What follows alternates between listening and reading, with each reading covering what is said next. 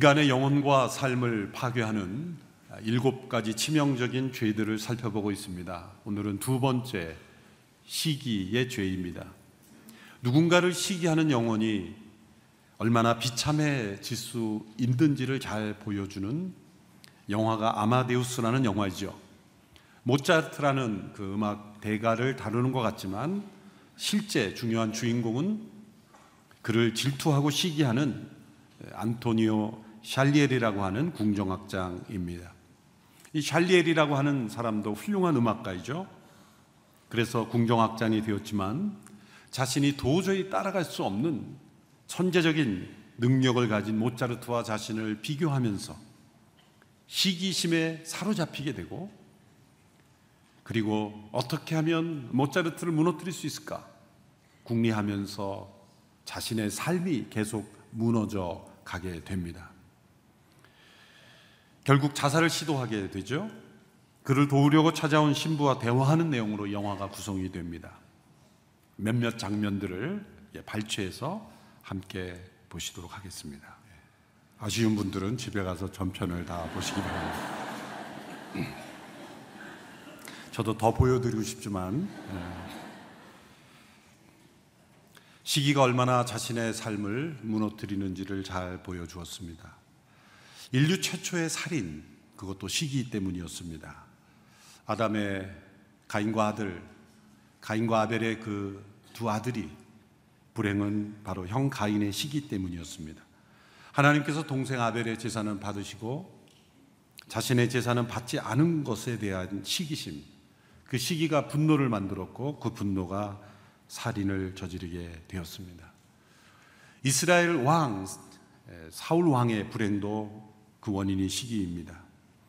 다윗이 골리앗을 무너뜨리고 개선 장군이 되어 군사들과 함께 들어올 때 백성들이 노래했습니다. 사울이 죽인 자는 천천히요 다윗이 죽인 자는 만만이라. 문자적으로 천과 만을 죽였다는 것이 아니라 그 승리를 그 표현하기 위한 하나의 시적인 표현이죠.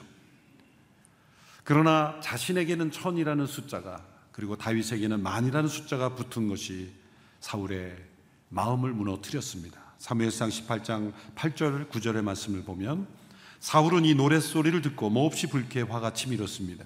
속으로 다윗에게는 수만 명이라더니 고작 내게는 고작 수천 명뿐이라는구나. 그가 더 가질 것은 이제 이 나라밖에 더 있겠는가 하며 그때부터 다윗을 시기하고 질투하기 시작했습니다. 솔로몬 왕에게 두 여인이 찾아왔죠. 한 아기를 서로 자신의 아이라고 주장하는 것입니다. 그 다툼은 어디서 생겨났습니까? 다른 사람의 아기를 자신의 아기라고 거짓으로 주장하는 시기하는 한 여인 때문이었습니다. 솔로몬은 그 아이를 반으로 나누어 나눠 가지라 했을 때 그 여인은 그렇게 하자 동의했습니다. 그러나 친어머니는 그렇게 하면 안 된다고 했습니다. 아이를 죽이는 것으로 자신의 시기심을 가라앉히려고 했던 것입니다. 이렇게 시기심은 자신을 무너뜨릴 뿐만 아니라 다른 이도 해칩니다. 예수님을 죽이려고 빌라도를 압박하고 거짓으로 백성들을 선동하였던 유대 지도자들의 가장 큰 동기는 시기심이었습니다. 그들의 시기심은 빌라도까지 간파할 정도였죠. 마태복음 28장, 27장 18절의 말씀을 보시면 빌라도는 그들이 예수를 시기에 자기에게 넘겨준 사실을 알고 있었다라고 말하고 있습니다. 이러한 시기심은 예수님을 믿고 구원받고 성령을 받은 성도들 그리고 그 성도들이 하나 되어 구성하는 예수님의 몸 된 교회에서조차 여전히 살아 있습니다. 고린도 교회의 문제 중 가장 큰 문제는 분열이었습니다. 다툼이었습니다. 그 원인은 시기심이었습니다. 오늘 본문 고린도전서 3장 3절에서 4절의 말씀을 보십시오. 우리 같이 한 목소리로 읽겠습니다. 시작. 여러분은 여전히 육에 속한 사람들입니다. 여러분 가운데 시기와 다툼이 있으니 여러분이 육에 속한 사람들이 아니며 사람의 악한 본성을 따라 행하는 사람들이 아닙니까? 여러분 가운데 어떤 사람은 나는 바울파다, 어떤 사람은 나는 아볼로파다라고 한다면 여러분은 육에 속한 사람들이 아닙니까? 고린도 교회는 열심히 있는 교회였습니다. 성령의 은사도 나타나는 교회였습니다. 그런데 다툼과 분열이 끊이지 않았습니다. 그 이유는 그들이 육에 속한 육에 속한 사람들이었기 때문이다라고 지적하죠. 육에 속한 증거가 뭡니까? 그들이 시기심에 사로잡혀 서로 바울파다, 아볼로파다, 개바파다, 그리스도파다 여러 분파를 만들고 서로 다투어 분열했다는 것입니다. 주님의 몸된 교회로 함께 모였을 때 시기하고 다툴 일이 무엇이 있을까? 사람들은 그렇게 보죠. 그래서 사람들은 오해합니다. 교회 다니는 사람들은 다 성인인 줄 알죠. 그래서 사실은 더 비난받는지도 몰라요. 기대치가 크기 때문입니다. 우리 자신을 바라볼 때 은혜를 고백하고 사랑을 고백하는 이들이 어찌 시기심에 사로잡힐 수 있을까? 그러나 그러한 일들이 교회 안에 초대교회 때도 있었고 지금도 일어나고 있다는 거죠. 누가 더 영향을 있는가? 누가 먼저 직분을 더 받는가? 또 누구의 말이 더 권위가 있는가? 나를 어떻게 대하는가? 나의 의견이 반영이 되는가? 어떤 모양이든 그것이 시기심에서 비롯됐다면 그것은 다툼과 분열로 이어진다는 거죠. 더욱이 고린도 교회 문제는 바울 고린도 교회의 창립자죠. 아볼로 그 이후로 고린도 교회를 성장시킨 사람이죠. 개바파 유대 그리스도인으로서 예루살렘으로 와서 이들을 보니 신앙생활에 형편없다라고 무시했던 사람들. 그리고 나는 어떤 사람들에게도 속하지 않는다. 오직 그리스도로부터 직통 계시를 받는다. 라고 주장했던 그리스도파 모두가 다 시기심에 사로잡혀 있었다는 거죠. 사도 바울은 이들을 책망합니다. 누구에게 세례를 받았고 누구와 더 가깝고 누구를 지도자로 모시는가 그것은 육에 속한 모습이다. 아볼로는 무엇이고 바울은 무엇이냐? 그들은 맡겨진 대로 일했을 뿐이다. 바울은 심고 아볼로는 물을 주었을 뿐이다. 자라게 하시는 분은 오직 하나님이시다. 하나님 중심의 신앙을 갖지 못한 고린도 교회 성도들을 바울이 책망하고 있는 것입니다. 시기는 주님의 몸된 교회도 무너뜨릴 수 있습니다. 역사상 많은 교회의 분열이 겉으로는 대의, 명분, 어떤 공의를 따지지만 실상은 지도자들의 시기심으로부터 비롯된 경우가 참 많습니다. 시기란 무엇입니까? 토마스 아퀴나스라는 신학자는 시기를 이렇게 정의했습니다. 다른 사람의 즐거움을 슬퍼하는 것이다. 다른 사람의 즐거움을 슬퍼하는 것이다.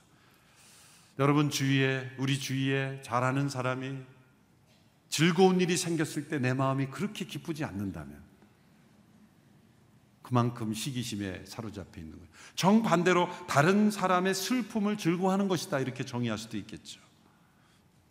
내가 싫어하고 잘 안 되기를 바라던 그 누군가가 슬픈 일을 당했을 때 은근히 마음속에 표현은 하지 않지만 거참 잘 됐다 라고 생각할 때 내 마음속에는 시기심이 가득 차 있는 것입니다.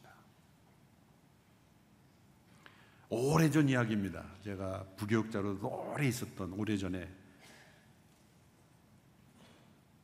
오늘의 교회 집회가 있었습니다. 성도들이 은혜를 많이 받고 정말 은혜가 충만한 집회로 집으로 돌아가는데 제 마음이 그렇게 기쁘진 않은 거예요. 집에서 곰곰이 생각해 봤을 때 내가 왜 이렇게 마음이 기쁘지 않는가를 생각해 보니까 설교자가 내가 아니라 다른 부목사님이었어요. 설교자까지 저였더라면 정말 기뻤을 텐데 저는 시기심에 사로잡혀 있었던 거죠. 하용조 목사님을 추억해 보면 우리 부교육자들을 칭찬하고 성도들이 칭찬하는 것을 그렇게 기뻐하시고 정말 순수하게 본인을 칭찬하는 것처럼 기뻐하셨던 모습이 선합니다. 제가 담임 목사가 되었어요. 우리 성도님들이 가끔 우리 부교육자님들 칭찬을 합니다. 정말 기분이 좋습니다. 그런데 5분, 10분, 15분 계속 하면 그런 생각이 들어. 왜 자꾸 나에게 이런 얘기를 하실까? 포지션을 바꾸자는 얘기인가? 별의별 생각이 들어오기 시작하는 거죠. 정말 기뻐해야 될 그 순, 그렇다고 칭찬하지 말라는 게 아닙니다. 음, 너무 제가 적나라하게 고백을 해서 그렇다고 저를 너무 나쁜 사람으로만 보지 마십시오. 그렇게 우리의 마음 속에 틈타는 시기심, 어떤 위치에 있든지 어떤 일을 하든지 상관없이 우리 마음 속에 파고들 수 있는 이 끔찍한 죄, 우리의 관계를 무너뜨리고 하나님의 뜻을 이루는데 방해가 되는 이 시기심, 은밀한 죄를 우리는 직시해야 합니다. 이 시기가 끔찍한 이유는 다른 사람에게 피해를 주기 전에 자신을 먼저 망가뜨린다는 것입니다. 이 시기의 중요한 특징에 대하여 조셉 앱스타인이라는 분이 이런 말을 했습니다. 같이 한번 읽어볼까요? 시작. 모든 치명적인 죄들 가운데서 단지 시기만 즐거움이 전혀 없다. 다른 죄들은 순간적, 일시적, 잠시나마 쾌락이 있어요. 교만도 즐거워요. 자신을 높이면 즐겁습니다. 그래서 점점 그 죄를 짓는 거죠. 쾌락 다 즐거움이 나름대로 있어서 그 죄에 깊이 빠져드는 거죠. 그런데 시기는 전혀 즐거움이 없어요. 파괴만 하는 것입니다. 아무런 즐거움, 기쁨, 대가도 주지 않고 사람을 붙잡아 가두는 죄가 시기입니다. 그래서 시기는 노래하지 않는다. 그런 말이 있습니다. 시기만은 노래가 없습니다.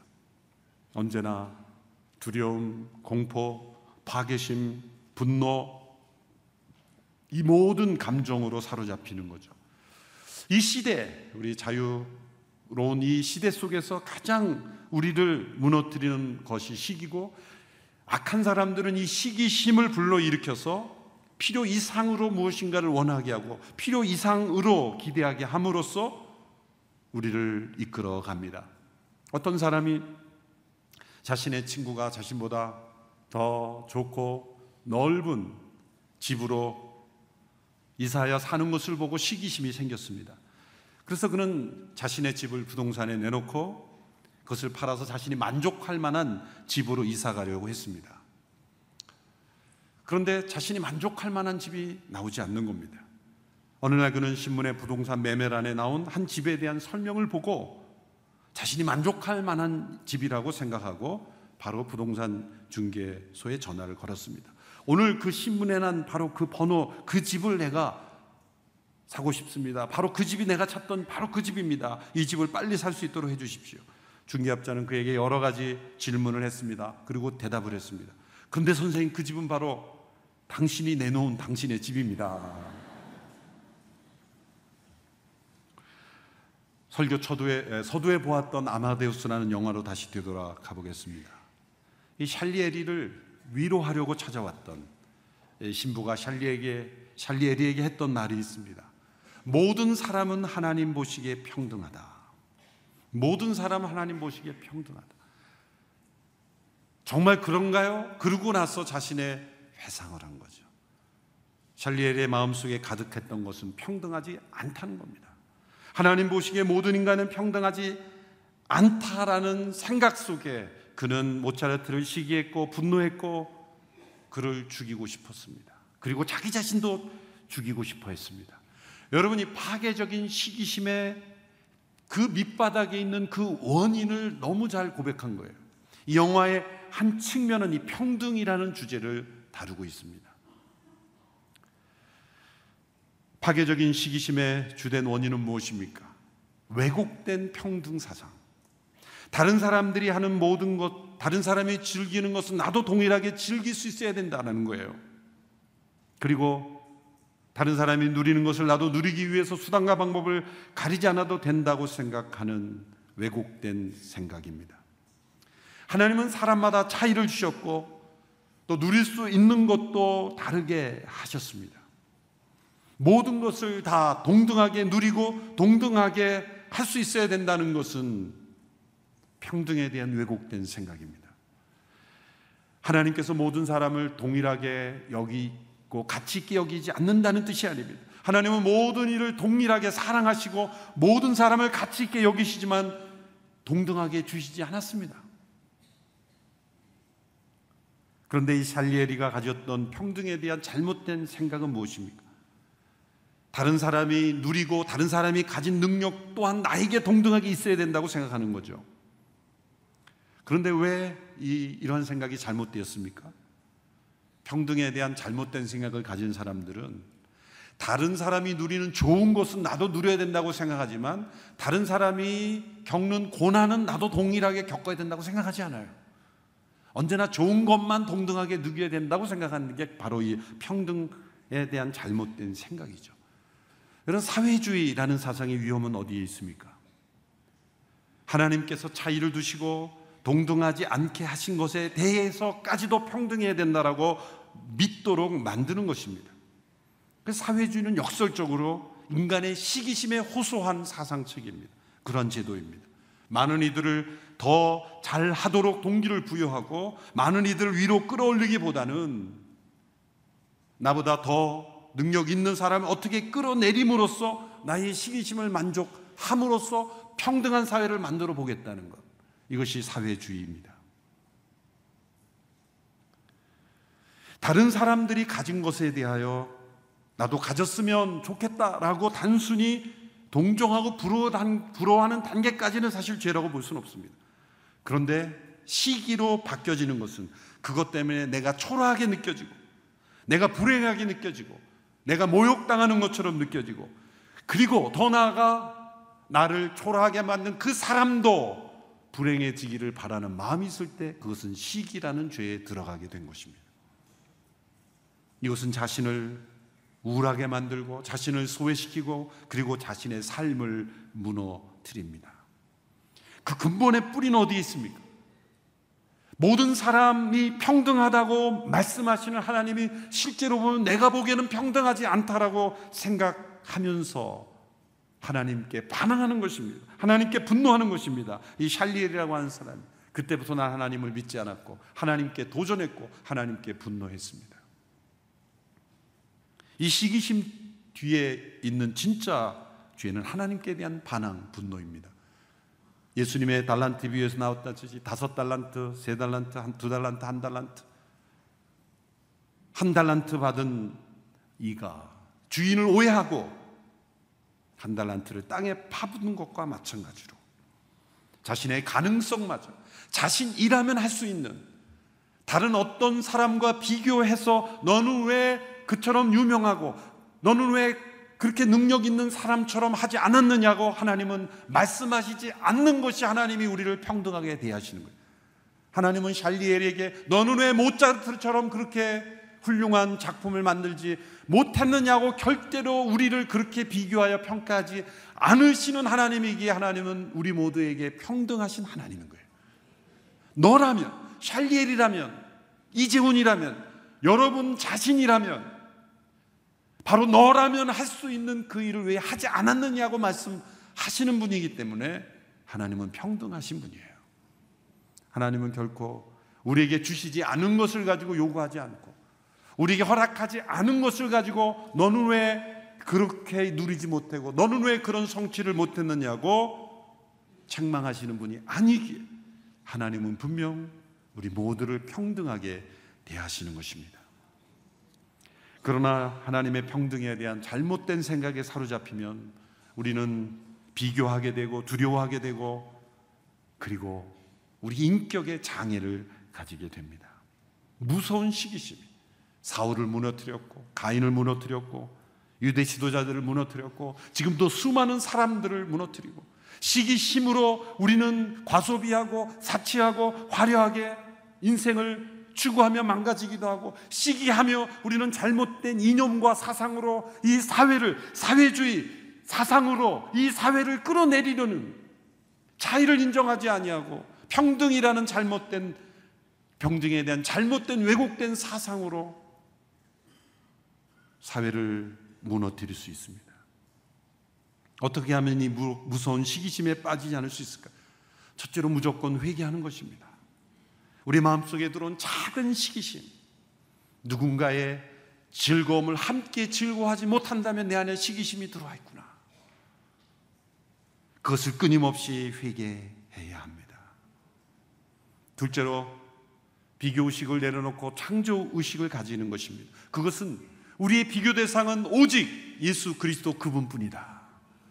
다른 누군가가 아닙니다. 나보다 뛰어난 분도 아니고 나보다 못한 분도 아닙니다. 나의 비교 대상은 오직 예수 그리스도 그분의 인격과 삶. 그것이 나의 비교 대상이 되어야 합니다. 그분만을 나의 거울로 놓고 끊임없이 그분 앞에서 나의 삶을 되돌아 봐야 합니다. 셋째로 하나님께서 다른 사람을 축복하실 때 그것을 기뻐하며 받아들이는 것입니다. 고린도 교회는 바울파와 아울로파 서로가 서로를 받아들이지 못했죠. 서로를 축복하지 못했죠. 사울이 다윗을 받아들이지 못했던 것처럼 바로 그렇습니다. 그러나 모세의 삶에 놀라운 일이 있었죠. 광야에서 그 백성들을 이끌 때 사람들이 생각할 때 모세에게만 성령이 임하고 모세만 하나님과 소통하는 줄 알았는데 엘닷과 메닷이라는 사람이 성령의 충만을 받아 예언하기 시작했습니다. 성령의 은사가 나타나기 시작했습니다. 그때 여호수아가 그들을 질투하면서 모세에게 말했습니다. 이들을 금해야 됩니다. 그때 모세가 한 말입니다. 민수기 11장 29절의 말씀 우리 같이 읽습니다. 시작. 그러자 모세가 대답했습니다. 내가 나를 위하여 시기하는 것이냐?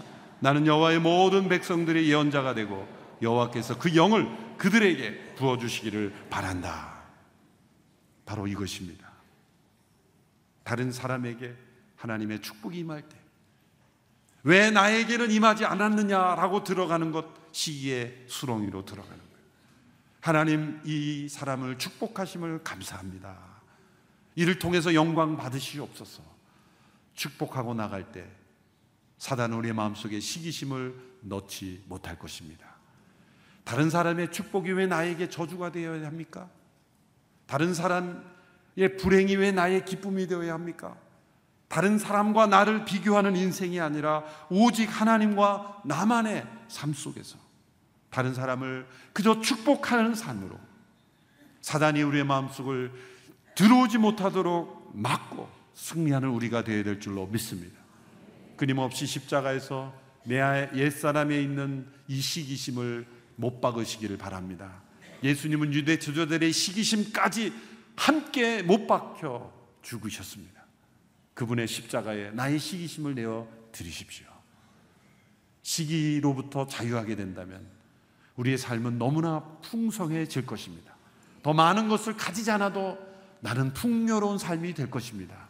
나에게는 많은 능력이 없어도 나에게 보이지 않았던 엄청난 잠재력이 보이게 될 것입니다.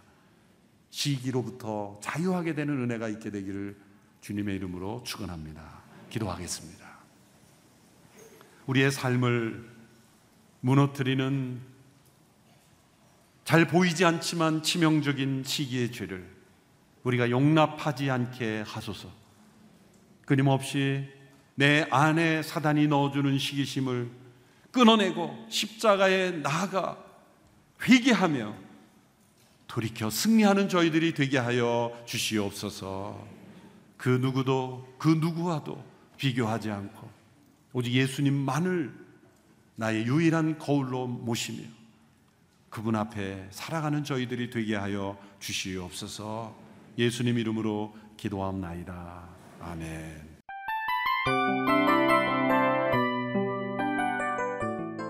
이 프로그램은 청취자 여러분의 소중한 후원으로 제작됩니다.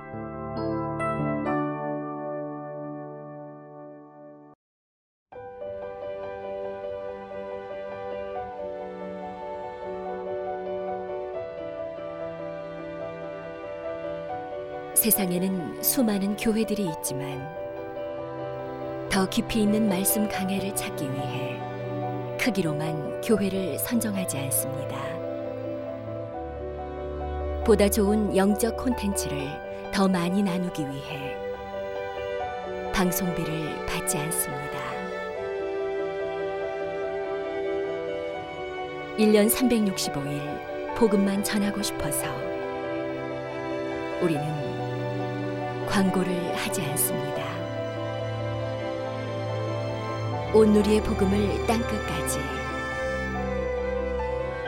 CGN TV와 함께 땅끝 선교사가 되주세요.